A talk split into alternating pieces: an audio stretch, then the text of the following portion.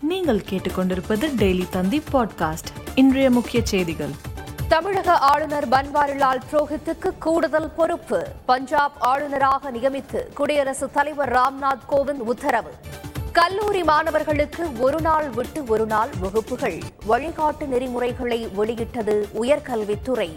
இலங்கை அகதிகளுக்கு நூற்றி எட்டு கோடி ரூபாய் மதிப்பில் மூவாயிரத்து ஐநூற்று பத்து வீடுகள். சட்டப்பேரவையில் முதலமைச்சர் ஸ்டாலின் அறிவிப்பு. கேரளாவில் உச்சம் தொட்ட கொரோனா பாதிப்பு. கோவை மாவட்டத்திற்குள் நுழைவோரை திருப்பி அனுப்பும் போலீசார். நடிகை மீரா மிதுனின் நீதிமன்ற காவல் வரும் ஒன்பதாம் தேதி வரை நீட்டிப்பு.